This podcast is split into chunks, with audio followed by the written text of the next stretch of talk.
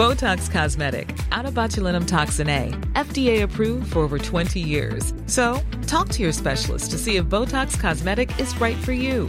For full prescribing information, including boxed warning, visit BotoxCosmetic.com or call 877-351-0300. Remember to ask for Botox Cosmetic by name. To see for yourself and learn more, visit BotoxCosmetic.com. That's BotoxCosmetic.com. This is an RNZ podcast. Hello, I'm Simon Morris. School holidays programs at the movies are a source of mixed feelings among most film reviewers. On the one hand, regular exposure to films about smurfs, puppies, kittens, and little ponies can prove that there really is such a thing as sugar overload, and you can actually have too much pink on a poster. On the other hand, some of the best stories ever were originally aimed at young people. Toto, I have a feeling we're not in Kansas anymore.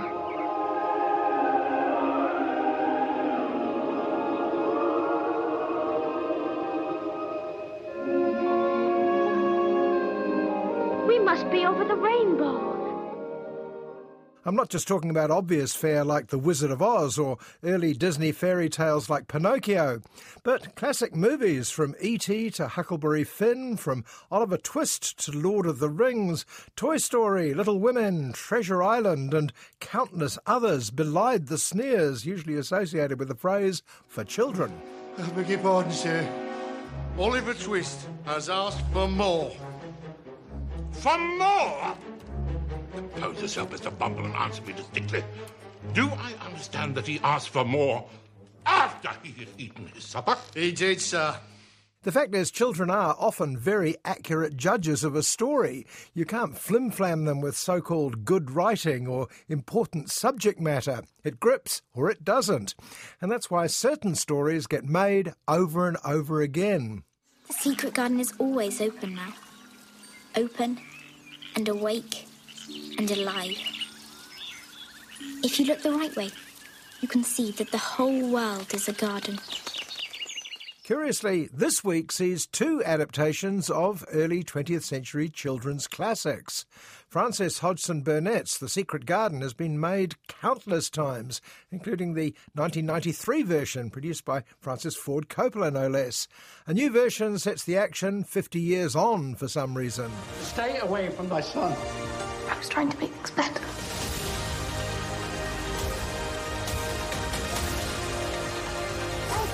How's this?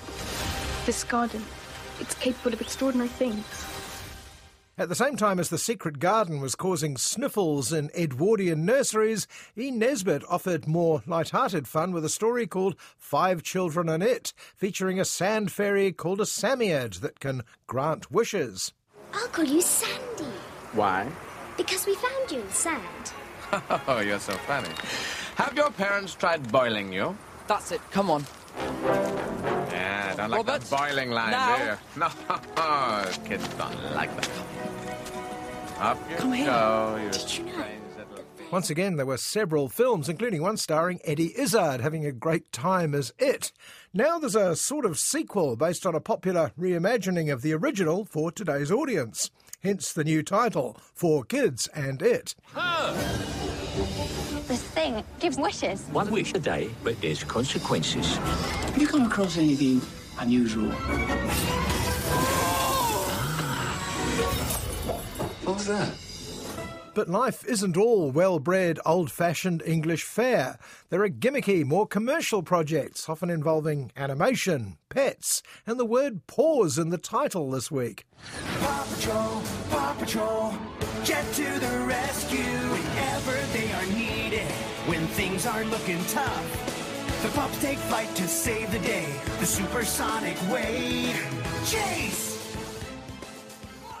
Well, that's something called Paw Patrol Jet to the Rescue. It features cute canines riding around in space vehicles that I predict are coincidentally all available in your local toy shop, batteries not included. Speaking of paws, the third in a popular franchise, Cats and Dogs, is called Paws Unite. Please say the password. Beethoven. Incorrect. Uh, Scooby Doo? Garfield.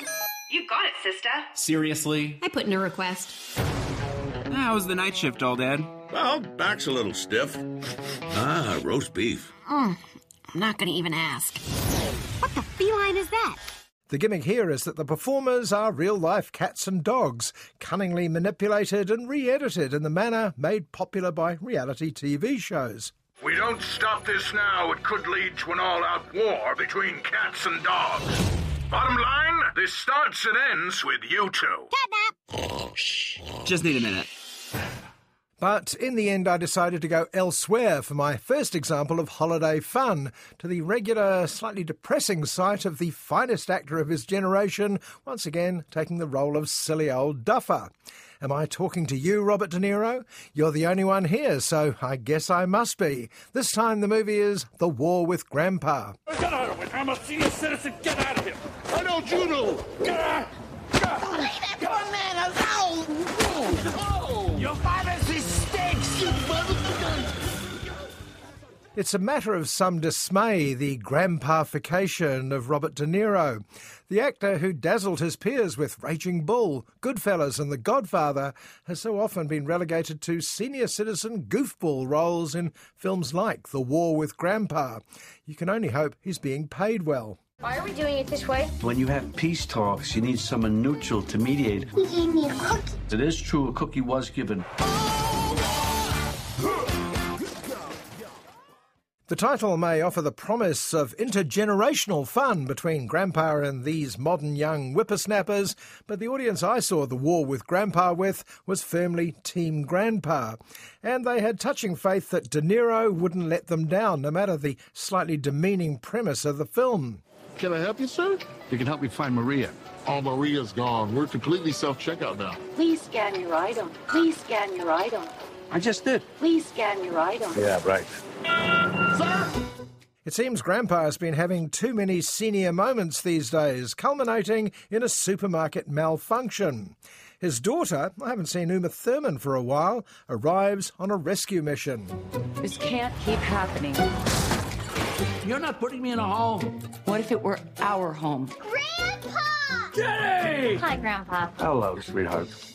So Grandpa moves in, welcomed by subsidiary characters the cute moppet and the sour faced teenage girl. But the person to convince is Peter, the previous incumbent of Grandpa's room, now relegated to the attic.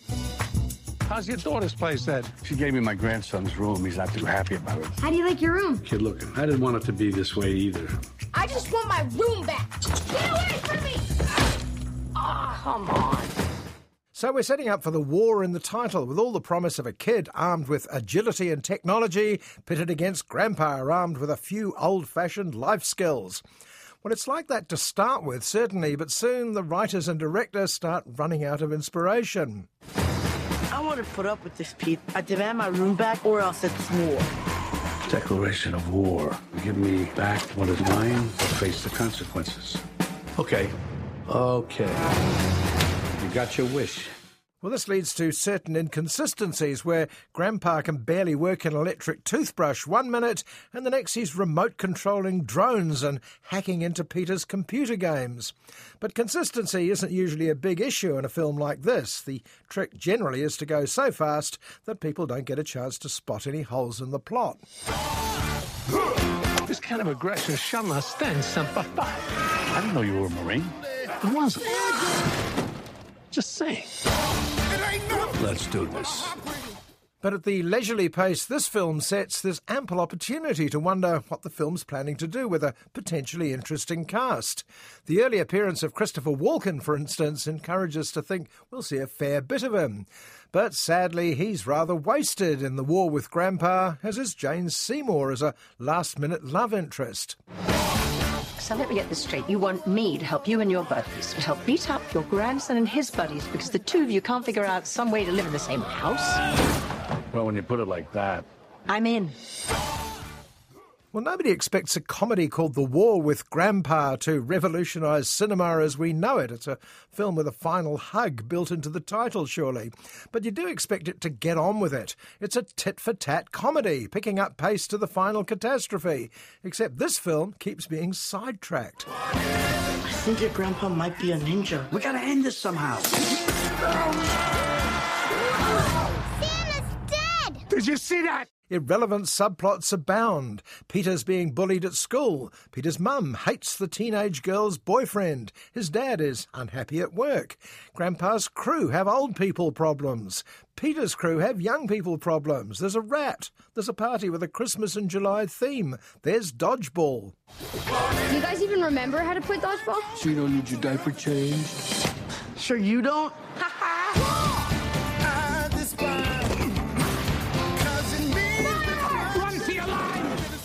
In other words, there are too many distractions for a simple this means war plot, but there's not enough real story to tie these elements together.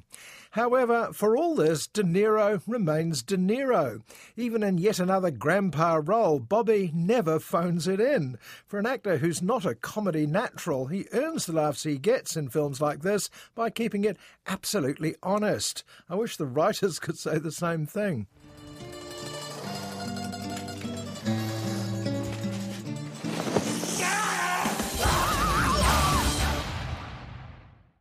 A well bred family film called Four Kids in It has all the signs of an English version of E.T. Family discovers mysterious, magical creature, keeps it hidden from the grown ups, and along the way learns a valuable life lesson.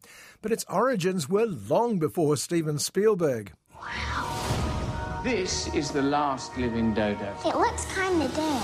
Formerly the last living dodo. Charming. Well, it's not Disneyland, but we do our best. Originally, it was a popular Edwardian children's book called Five Children and It, regularly filmed and televised, and more recently, subject to a sequel tribute by distinguished modern author Jacqueline Wilson. In the film version, Four Kids in It, we meet Roz and Robbie off on a holiday with Dad. You're going to absolutely love this place, guys, I promise. And there's a bit of a surprise. Is there Wi Fi? No, there's no Wi-Fi. Is that the surprise? Coming from the other direction, little Maudie and teenage Smash, don't call her Samantha, are heading to the same destination with their mother. It looks like some sort of plot. I've got a good mind not to take you on this vacation at all. So don't. They drive on the left! Ah, ah, you almost killed us!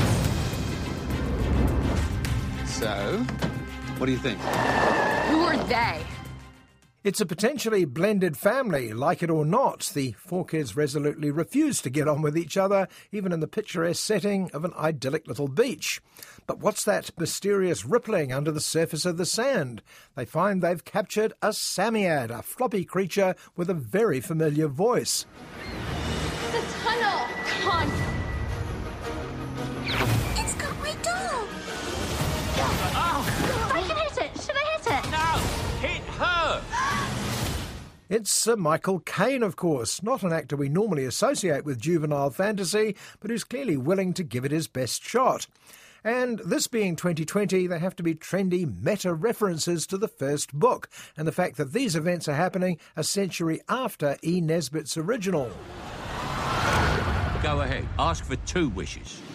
I know this. This is from my book. The kids, they find this thing and it gives them wishes. I don't know what you're talking about. We make a wish and you what? Make a fart?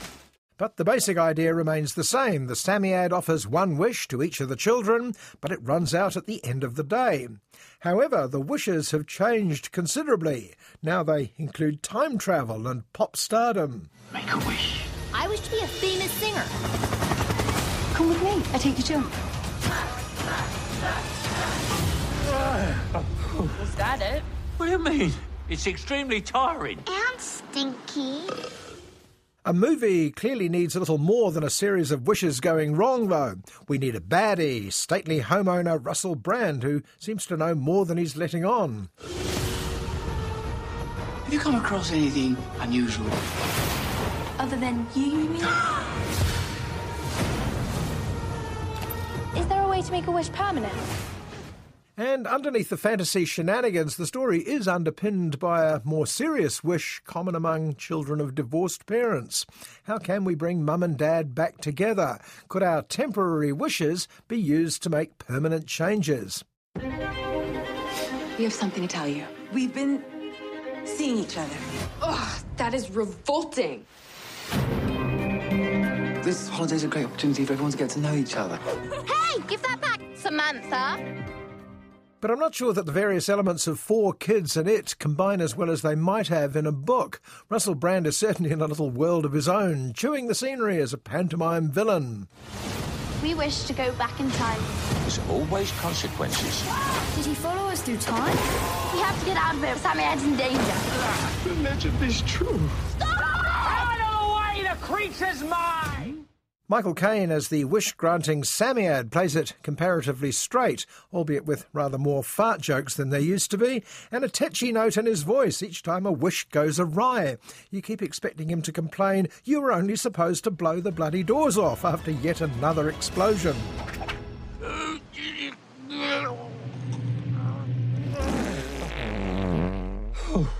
Magic isn't all twinkly lights and stardust, you know. Four Kids in It is an undemanding way to spend a blustery Sunday afternoon with the kids, but occasionally the tonal shifts grate a bit. Roz and Smash pining for their missing parents is rather at odds with Russell Brand rolling around in a pile of gold coins like a modern day Scrooge McDuck. Ultimate power, riches beyond the dreams of man. Once he's seen all this, he's going to spend the rest of his life hunting down the Psammead.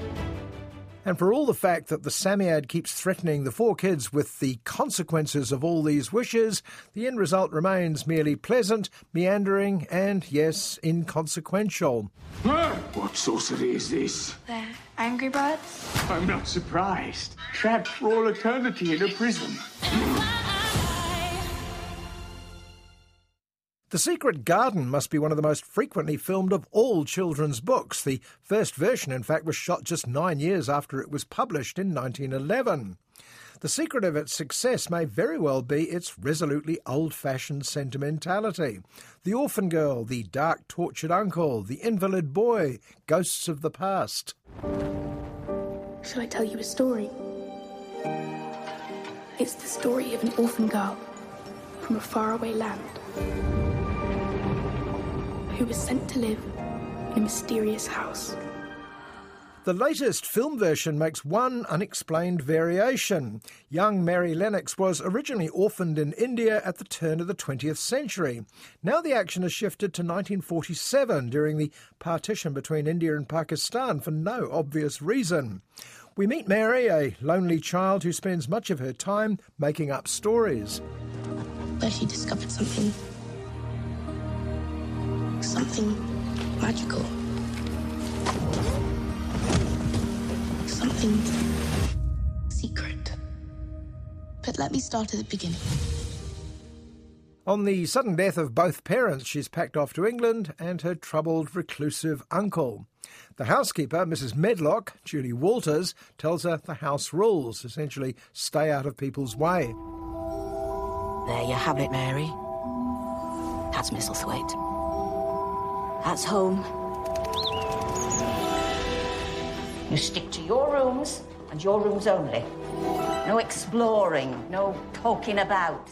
Years of being brought up by servants in India haven't exactly prepared Mary for life on her own in England.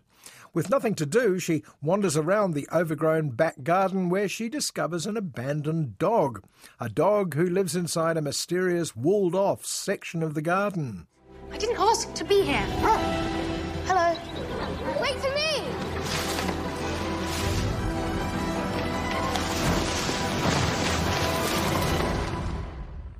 At night, Mary is often disturbed by strange noises in the house. Is it crying or just the wind? Despite orders, no snooping, remember, one night she has a look around and discovers a hidden spare bedroom and its young occupant. My name is Mary Lennox, and my uncle owns this house. I'm Colin Craven, and the uncle you speak of is my father. We're cousins. When was the last time you used your chair? I've never been able to walk. We could go outside and who knows? You might feel better. Well, if you thought Mary was spoilt rotten, wait till you meet young Colin, a permanent invalid with a tendency to throw a tantrum whenever he doesn't get his way. Colin and Mary may be cousins, their late mothers were twin sisters, but what will it take for them to get on? I'm proud to tell you. I know of a magical place, capable of extraordinary things. I'd say that you were lying. Do you trust me? You know what you risk? It's worth the risk. Brooding behind the scenes of The Secret Garden is Mr. Craven, a man so cut off that he can't bring himself to talk to his own son, let alone his stroppy young niece. Posh and repressed, in other words, and in a film like this, that generally means Colin Firth. Our mothers made this place magical. I knew you were hiding something.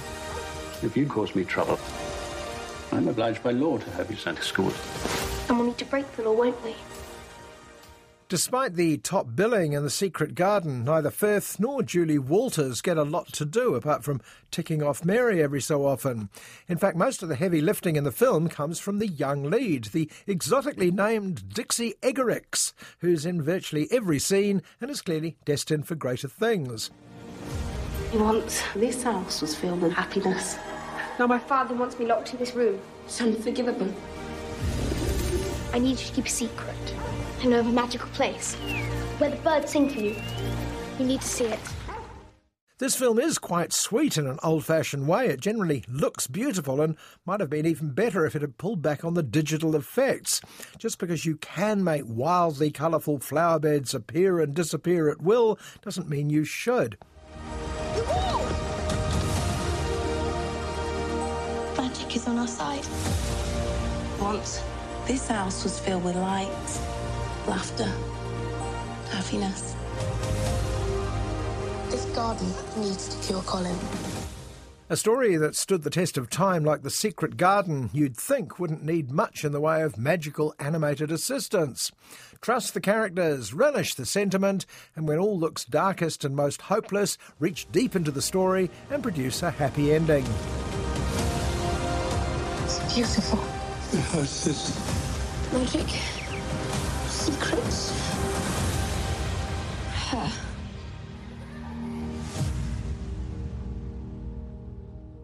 It's a story about telling stories, not just the tales young Mary diverts herself with, but also the account of her own life that she starts to question. Plus, it's got a dog, a real one, not a rocket ship dog.